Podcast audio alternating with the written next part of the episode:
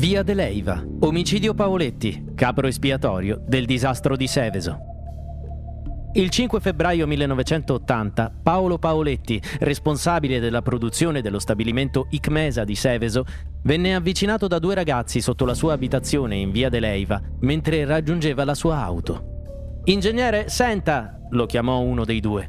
Paoletti non fece però neanche in tempo a voltarsi e venne raggiunto da tre colpi di pistola. I killer scapparono poi su un'auto dove li attendevano due complici, lanciando il consueto fumogeno arancione degli esponenti di prima linea. Quella di Paoletti fu l'unica morte causata dal disastro dello stabilimento Icmesa e a rivendicarla furono alcuni esponenti del gruppo terroristico che volevano giustiziare chi era stato complice del terribile avvenimento di quattro anni prima a Seveso. Paoletti era infatti tra i responsabili della fuoriuscita di diossina, seguita a un incidente verificatosi negli impianti chimici della società elvetica. Un disastro che causò la morte di animali, che comportò la comparsa di macchie rosse sulla pelle dei bambini, che distrusse raccolti e che portò ad abbattere edifici.